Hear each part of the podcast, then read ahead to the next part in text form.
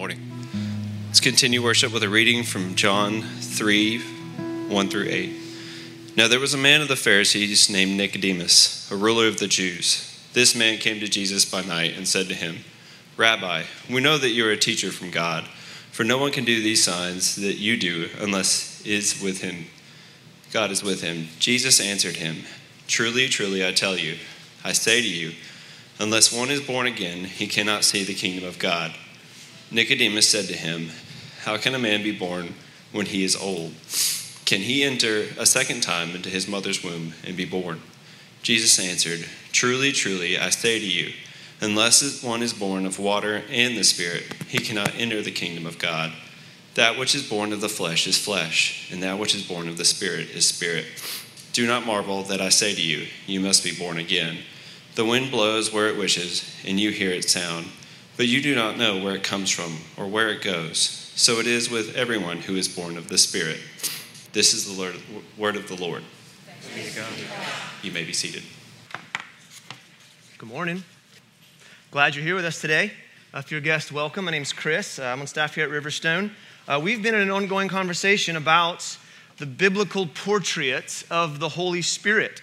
We've been combing through the Bible and trying to ask the question uh, what does the Bible actually say about the Holy Spirit? Because what we find most often is our ideas and thoughts and conclusions about the Holy Spirit come rather not from the Bible, but rather from hearsay, or maybe you've experienced something or went to a certain church that thought about it this way, or a conversation you had. And we've just been asking a really simple question um, What does the Bible actually say about the Holy Spirit? Who is he? What does it say he does? What kind of influence does he have? And we've been addressing our struggles and hesitancies um, when it comes to being someone uh, full of the Holy Spirit. And we focused on a lot.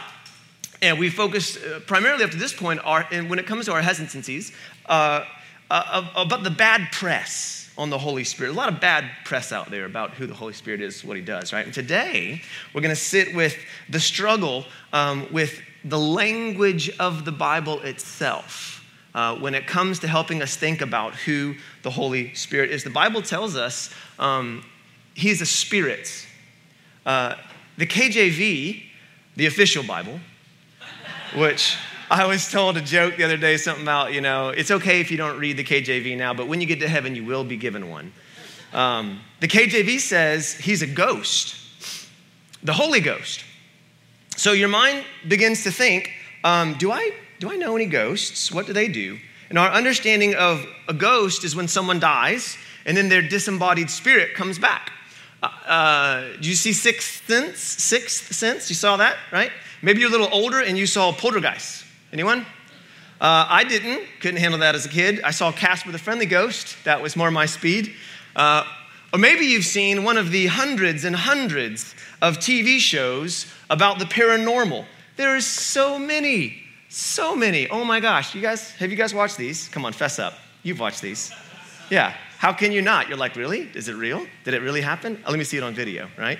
Or maybe you saw uh, the, the OG of ghost stories, uh, the original, right? Uh, this is the fodder in our cultural imagination when we think of ghosts or spirits, is it not? So, but this is the Holy Ghost, so this ghost must, he must be wearing like Pope paraphernalia or something like that. I'm be honest, a lot of that stuff's not helpful. But this is how we make connections and how we understand things. We see a word and we connect it to what we know about that word. What do I know of supernatural ghost and spirit? Well, I saw Ghostbusters. What do they do? Well, they're disembodied spirits. You can't see them. They move things around like they haunt old houses. They freak people out. Is that what the Holy Ghost does? Well, not so much. I mean, he does freak people out, but maybe for different reasons. And we're already at a little bit of a disadvantage when we start reading the Bible and we see words like spirits and ghosts because of the cultural fodder that we have in our minds when it comes to those things. But here's the thing about the Bible it wasn't written in English. Also, Jesus wasn't white, and Christianity does not belong to America, but those are kind of side notes. But all of these things can trip people up. The Bible was primarily written in two languages, Hebrew and Greek, and some of you just went to sleep as soon as I said that sentence. The English word ghost does not appear anywhere in the Bible, Old or New Testament, nor does any English word, because it's not written in English. You are getting a translation. And translators are tackling the difficult job of finding language equivalents to the words that are actually written, right? Which is sometimes really challenging because, number one, the meaning of words can change over time. Hebrew, Greek, English, all change, even in Hebrew. Hebrew, there is a language, Hebrew today, that is the official language in Israel. That is not they, they've differentiated between modern Hebrew and ancient Hebrew. The language changes over time, right? The other big challenge translators have is the nature of language itself, which is the, the, this, okay? The same words can mean different things to different people. It's why communication is the number one breakdown in all relationships, right? Just trying to communicate simple things to your spouse or friends can be a moving target. Okay? So, my wife says to me, Do you want to take out the trash? And my answer is no. What person in their right mind wants to take out the trash? But that is not what she actually said. So, when I interpret what she said into what I call married English, which is very different from normal English, right? What she really said is, The trash is overflowing, do something about it right now, or face my wrath. Okay? See, but in normal English, she said, Do you want to take out the trash? You have to translate. Guys, apparently Google is coming out with a translate for this. So there's good news for us all.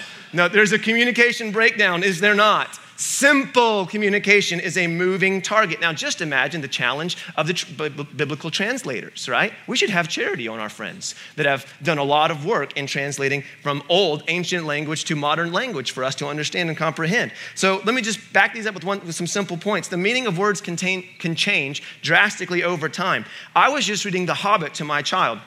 Hobbit was only written 60, 70 years ago, right? Tolkien kept using queer to mean strange. I'm reading it to my eight year old. So every time it comes up, I have a mini crisis and I'm stuttering and I'm like, there was a strange, there's a strange noise. There's a strange noise coming from the, because words change over time. Are we chatting? Okay, language does that. It changes. They have, okay, the other thing, so the other point is that the same words can mean different things to different people via associations, correct? So I have a silly example and a serious example. Silly example I hate the word moist. I have no reason to hate it. I just hate it. I don't like how it sounds. Do I like moist cake? Yeah, it's better than dry cake. I just don't want to use the word moist to describe it, okay? Now, that's silly, okay? It's not really defining a word differently, it's me just having a weird association with the word. A serious example uh, of this is the word father. Uh, God, Jesus calls, more than any other person in the Bible, Jesus calls God father all right? Uh, he's trying to get something across to us, isn't he? Mark Rutland tells a story about uh, that really struck me. He was going to pray for a girl after a service, and she comes up for prayer, and her hair's kind of over her eyes, her head's down, she's weeping, and Mark says, Hey, let's pray to our Heavenly Father. And the girl looks up, and he sees that her face is bruised, badly she, bruised. And she says, Sir, I have all the Father I can handle. So, words can become and mean different things for different people, can't they? Right? That her understanding of Father is not safety, security, protection, love, and support. Language can be very subjective, and it's why communication is so hard even amongst friends. So, how then can we approach the Bible knowing the idea we have in our head is the same idea the authors had in their head? Because words do mean something. Or rather, more specifically, as Tim, uh, uh, uh, Tim Mackie says, people mean something when they say words. And there is a very concrete, objective reality that we are trying to get at when we read the Bible. And the authors are trying to get at how can we know that we have the reality in our heads that they had in their heads? Well, intelligent, thoughtful theologians and translators have grappled with challenges like these for years. Okay? Uh, and if we are to, un- they have said, if we are to understand what uh, a certain word means in ancient Hebrew or in Greek, okay, we have to let, this is they, what they've come up with. They say, we have to let the Bible interpret the Bible. Now, since that makes perfect sense to all, let's pray. Jesus, that's just no. what do they mean? that doesn't make any sense to me. Sounds like circular reasoning, right? Right? Let the Bible interpret the Bible. Sounds almost like self. You know what? What do they mean? Well, okay. This is what they mean. if you back up and look at all the places in the Bible where a particular word is used in the original language, then we start to get this collective idea, this sense of, oh, they mean this. The author clearly means this, and the modern equivalent would be this. Okay, now this is really what we're going to wrestle with today is how the authors have translated it, and then are the associations we have in the in the words. Now I know, like I said, some of you have already checked out when I said the challenges of translators from Hebrew and Greek. You know, you're just like whatever. But I think many of you will find this uh, meaningful and maybe even helpful. So every time you see the word spirit or ghost in the Bible, you are either getting the Old Testament Hebrew word ruach or the New Testament Greek word pneuma. Okay? This is the original. Now we're getting real nerdy, I know. Um, in the New Testament, the KJV almost always translates the word pneuma into ghost. So you have a KJV, you're going to see that word. Now, just about every other modern translator has said, yeah, that's probably not the best since the 80s and Ghostbusters came out. So they have translated that word pneuma into spirits. Most uh, New Testament translations, you will find the word spirit when you find pneuma. Let me just take a pause real quick. There are many unbelievably helpful apps that you can download and have the original language of the Bible at your fingertips. One of them is called Literal Word. I would encourage you, if you have an iPad or a phone and would like to dig into the original language of the Bible, which I think I find very helpful, and maybe, maybe you don't, maybe I should not even, but it's called Literal Word. There's another app called Blue Letter Bible. You can do the same thing, it's just a little bit harder. Literal Word's amazing. Okay, back to the sermon. Well, uh, pneuma, Greek, a spirit which is actually a, a, much better English parallel because even in English, we say things like this He's got spirit. Don't we say that? Uh, don't we talk about things like team spirits? And back in high school, you had team spirit. Okay, what do they mean?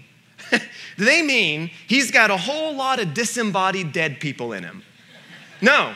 Do they mean, where's your school specter? No. No, they mean something like willpower. That's what they mean. They mean something like energy or enthusiasm or even faith when they say he's got spirit, right? They mean he's got passion.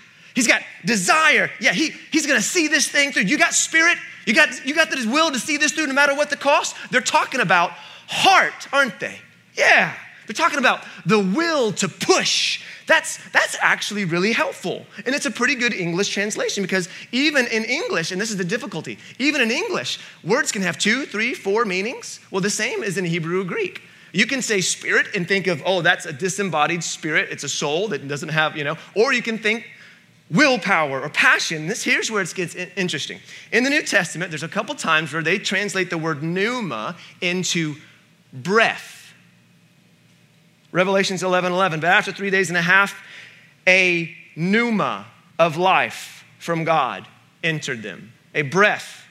Revelations 13 15. It was, it was allowed to give breath, pneuma, pneuma, to the image of the beast, so that the image of the beast might even speak.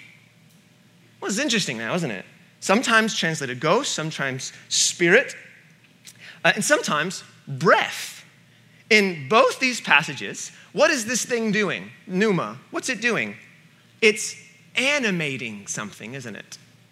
It's bringing something to life. Like when God breathed into the clay and brought it to life and called it man. And this is a good translation because it corresponds with the Hebrew word ruach quite well. Ruach is most, in Hebrew, remember, Old Testament, is most often translated spirit, but it is also translated repetitively wind or breath, right? Because sometimes it just wouldn't make sense in English. But ruach, it is, here it is, Judges 15, 19, translates uh, ruach into strength. Same word for the Spirit of God. When he drank, his ruach returned and he revived. That's the Hebrew word for spirits. Now, if they would have said his spirit returned, we might have thought, well, did he die? But they aren't talking about death, are they? They're talking about what? Power. They're talking about ability. They're talking about vitality. Hmm?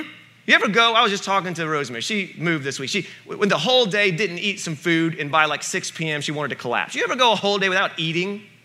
And you don't, And so the, New the Old Testament would say, man, you just don't have the Ruach to keep going. You don't have the Spirit. N- nothing's animating you to have strength and vitality. Huh? That's interesting, isn't it?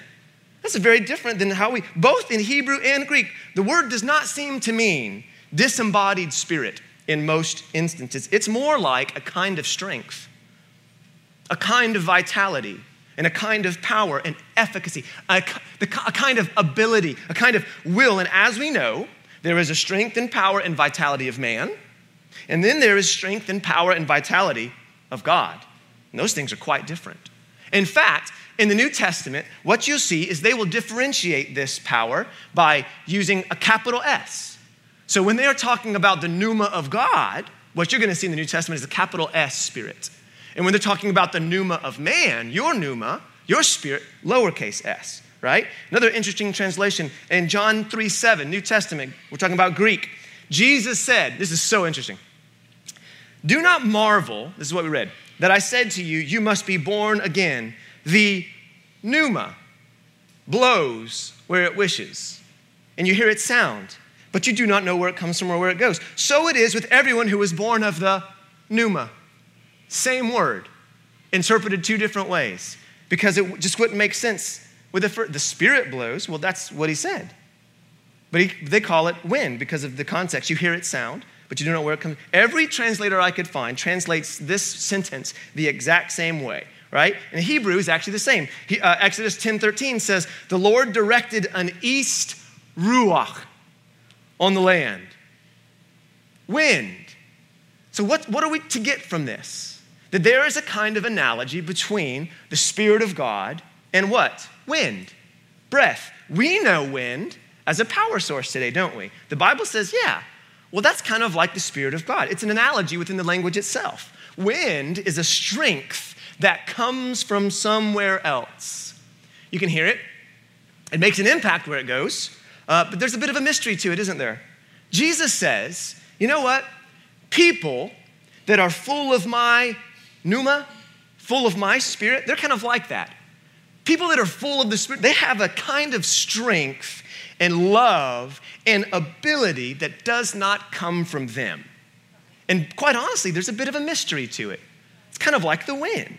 But oh man, it makes an impact. Oh, you can see the impact. It does a whole lot of things. Do you know the first time in the Bible someone is said to be filled with the Ruach of God, Old Testament Hebrew, the Ruach of God? Think about it. Think about the Old Testament. Think about you grew up in church, remember the felt board? Maybe it's when Elijah like raises a kid from the dead in 1 Kings 17. That would make sense, right? Or maybe it's when Moses raises his staff, the water split. You could say, oh yeah, that's a kind of crazy power, you know. In fact, it's it's funny uh, when it talks about and it talks about when he does an east wind blows and it causes the waters to be divided. Guess what that word is? Ruach, right?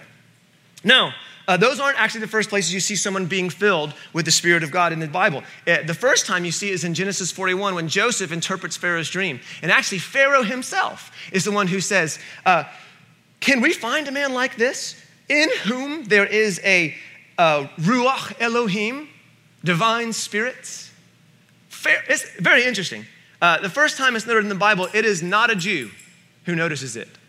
It's fascinating right? But the first time we see God filling someone with the Spirit is actually in Exodus 31 when that language is actually used. And it's this guy named Bezalel. Let's all say it together. No, just kidding. And it says, I have filled him with the Spirit of God. Now, what for? Oh, wisdom, understanding, knowledge. Oh, all kinds of craftsmanship. Oh, and artistic design for work in gold and silver and bronze and the cutting of stones for settings and then the carvings of wood so that he may work in all craftsmanship. That's interesting, isn't it? That was to make the tabernacle. The Spirit of God filled this man for what? With what? Expertise, skill, ability to do. For Joseph, it's the ability to understand dreams. For Bezalel, it's the ability to craft things with excellence. That's so cool. Like, I want, I want some of that. Like, you should see me try to do crown molding. Gross. Like, it's horrible. I'm horrible at it, right? God, by His Spirit, gives gifts, abilities to men. And some of those gifts are astoundingly supernatural. And some of them are as normal as planing a piece of wood to create artistic design. And yet, all of them can have about them the very essence of God when His hand is on the reins of our life. Another interesting example in Joshua 2:11, the same word ruach is translated courage. NASB says, "When we heard it, our hearts melted and no ruach remained in any man." NIV, KJV, RSV all translate that courage. Was that God's ruach or man's ruach? Or both? Or did one cause the other? Man can be full of his spirit, right? He has a kind of strength and vitality, right? And that's kind of a common grace. Anyone can have that, right? But, but man can also be full of capital S spirit, spirit of God himself for God's purposes in the earth, right? And that's quite different than normal strength, isn't it, right? Because it has behind it God Himself for His own purposes. And this is exactly what you find in the Bible in the Old and New Testament God's Spirit coming and falling or rushing or filling people. Okay? Uh, 1 Samuel 10 says, The Spirit of God rushed on Saul and he prophesied. 1 Chronicles 18 says, The Spirit clothed someone named Amasai. Isaiah 61, it's a famous uh, uh, Christmas verse. Or no, not. Well, no, it's Jesus, it's messianic verse, right? The Spirit of the Lord is upon me. The what?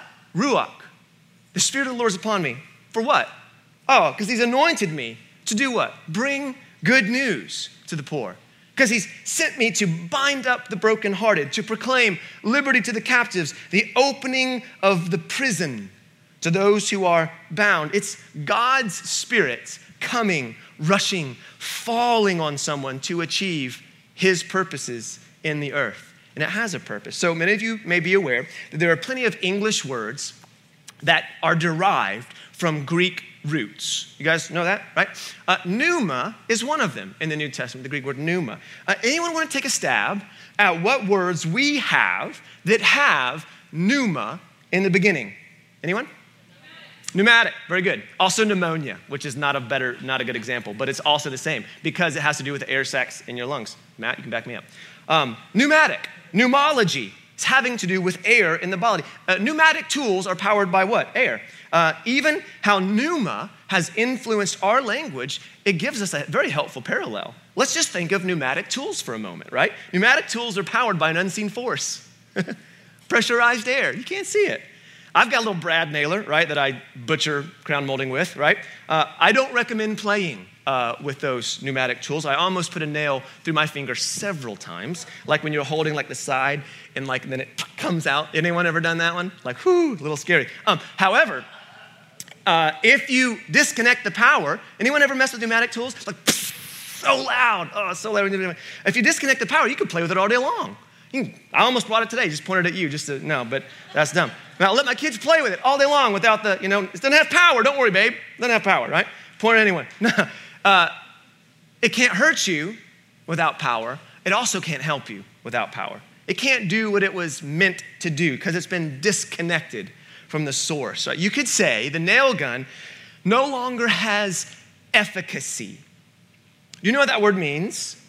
It means the ability a power to do what it was intended to do. That's efficacy. If something is highly efficacious, it always accomplishes, it never fails, always does. It achieves its intended purpose. The efficacy of the tool is taken away without the pneumatic power. And it reminds me of this passage in the New Testament, 2 Timothy 3. And it, and it talks about a group of people who have a form of godliness but they have denied its power. It means they have a structure of religion. It means they have rules, they have ceremonies. They might even be the people leading on the stage, huh? But they've denied the strength of the thing. There's no efficacy to it, there's no power, no results, no real life impact, no transform, transformation. It's a, it's a structure of Christianity, cultural Christianity, maybe, but it has no power. It can't actually make you into the kind of person who loves someone. It looks good on the outside, it's a form, it's an appearance of, but it lacks the power, ability to actually change. That's Christianity without the Holy Spirit. It's like you got a really nice DeWalt framer. Anyone in tools know, oh, okay, that dude knows what he's doing from all the yellow on his tools, right? Some of you are like, boo, Milwaukee, right? Or even better, even better, it's even better. This dude, like he's got some obscure German tool company. Never even heard of that name, right? Like only elite pros can afford that kind of gun. Like Insider Pro Elite Framer, all right?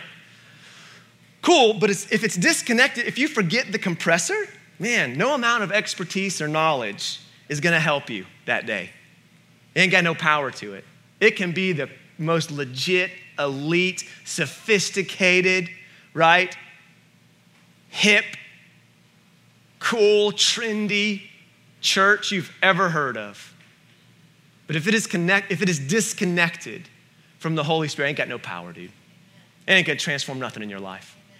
Might even make you feel good. Like you might get that. Might feel good. Might be cool. You could walk around strutting it with your belt, you know? right? So this is what Christianity becomes to a lot of people. Religion in general becomes this for a lot of people. It becomes a means of expressing superiority over others. But it has no real power to make you into the kind of person who actually loves. Or the kind of person who has the ability, the power to say no to sin. Or the kind of person who can actually forgive others. Or the kind of person who can actually be genuinely joyful. And it's why we've said over and over like your body is dead without your spirit, so too your faith is dead without the Holy Spirit breathing power into it. It will not have efficacy in your life. There is a, such a thing as having a form of godliness, but having no power. Not power just to love, power to do anything, anything for God, even obey. That list in 2 Timothy 3 is describing people who have a form of godliness but denies power. Dude, it's describing people with zero self control. Their only loyalty is to their appetites, lovers of self, lovers of money, proud, slander, without self control, not treacherous, reckless, swole, lovers of pleasure rather than lovers of God. These guys, they have an appearance of godliness, but they have denied its power. Second, I mean, Colossians 2 talks about how human rules, you know, human rules, even the ones that look really religious and self disciplined, they say, oh, dude, those lack any real power in overcoming fleshly indulgences. But, but dude, the pneuma, the pneuma of God, oh, dude, we're, we're talking about real power. The Spirit of God, oh, dude, now you're talking about like real power to become free from sin. Because His Spirit is the animating force of all those that belong to Him. His Spirit is the animating force of all. His Spirit gives ability, y'all, strength, will, heart, push. In fact, in Romans 8, it says, dude, the law, the rule, the rule of the pneuma of life, capital S, has set you free in Jesus from the rule of sin and death. The gift of the Holy Spirit is the empowering force, the wind in the sail of Christian freedom. So then you have to ask yourself Am I free? Is that how you would describe your soul? Free. And if not, I would like to suggest to you it's not because you're not trying hard enough. It might be that you've simply hit the limitation of your human strength and that you need something stronger, some, someone with more power whose goal is to make you free, to image him in the world, right? God wants to so fill you with power and life and ability to love that it spills out over you to those around you. So much so that your life begins to spread good news. Your life just naturally begins to meet the needs of those around you. Your life just starts serving others. And guess what happens? you begin actually living like Jesus. You begin actually living like Jesus. You know why? because it is the Spirit of Jesus Himself. In fact, several times in the New Testament, the Holy Spirit is just referred to as the Spirit of Christ in you, doing the things the Spirit of Christ, meeting the needs of people around you, loving inside of sacrifice. How about that one? Like, I'll sacrifice for you, but you're gonna know it. Huh? Now, Jesus loves inside sacrifice. Jesus is, is patient inside of suffering.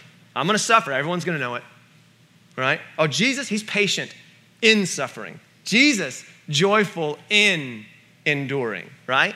And it seems clear to me when we submit to the Holy Spirit, the pneuma of God, we, when, when we give His Spirit real leadership in our life, like real leadership. The Bible, the Romans, being led by the Spirit. That's the language of the New Testament. When we are led by the Spirit by actually following His lead, man, oh, we're transformed, like empowered to act, to serve, to love, to give, to obey in a way that you never could on your own steam. That's why Christianity has full of songs about surrender. You guys, does that ever strike you as odd?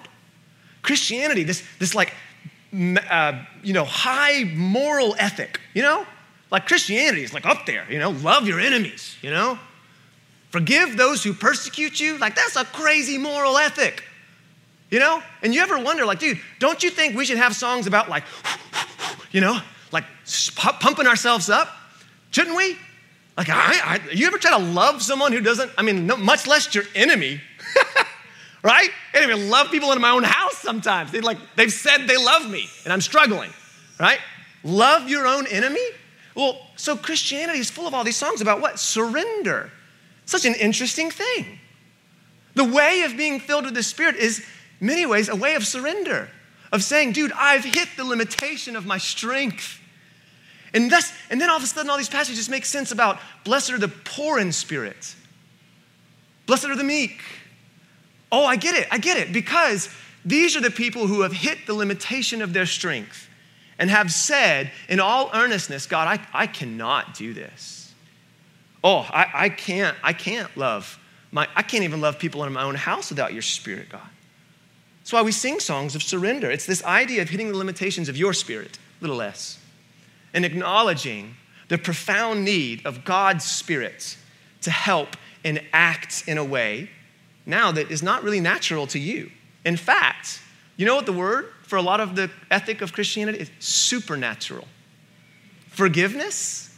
Dude, loving your enemies? Doing good to those who, that's not human love, y'all. That's not human. We can't do that, right? That's not natural strength. That's supernatural. There are some things God's told you to do, and He's not, He's just, do it, do it. But there are some things that only He can do, right? And I get the sense, really, that in Scripture, God wants a kind of partnership with humanity. That it's not either or, it's not only my strength or only God's strength, it's both combined. God wants to empower your will. God wants to empower your efforts to obey, your will to push, your passion. Because it seems clear to me, He will not Himself become an oppressor or force you to love Him or force you to believe or force you to repent. That's not how the God of the universe works. But to any who would believe, who would repent, right? Who would surrender their limited uh, power, their limited spirit to His Holy Spirit, man, Scripture says He's going to come in and the Holy Spirit's going to abide with you. And He's going to enable you to live the kind of life of joy and peace and self control that His Spirit will begin to exert influence over you if you let Him to live the kind of life you could never live on your own stream. His own Spirit, energy, vitality, strength, but you have a, you have a choice, friend. Do you want His Spirit? Or are you content with your own? Let me just rephrase it as we close up. Do you feel able to act and obey? Do you feel able? Do you ever get tired of knowing the right thing to do, but not having the power and ability to actually do it? it I, I, I love this.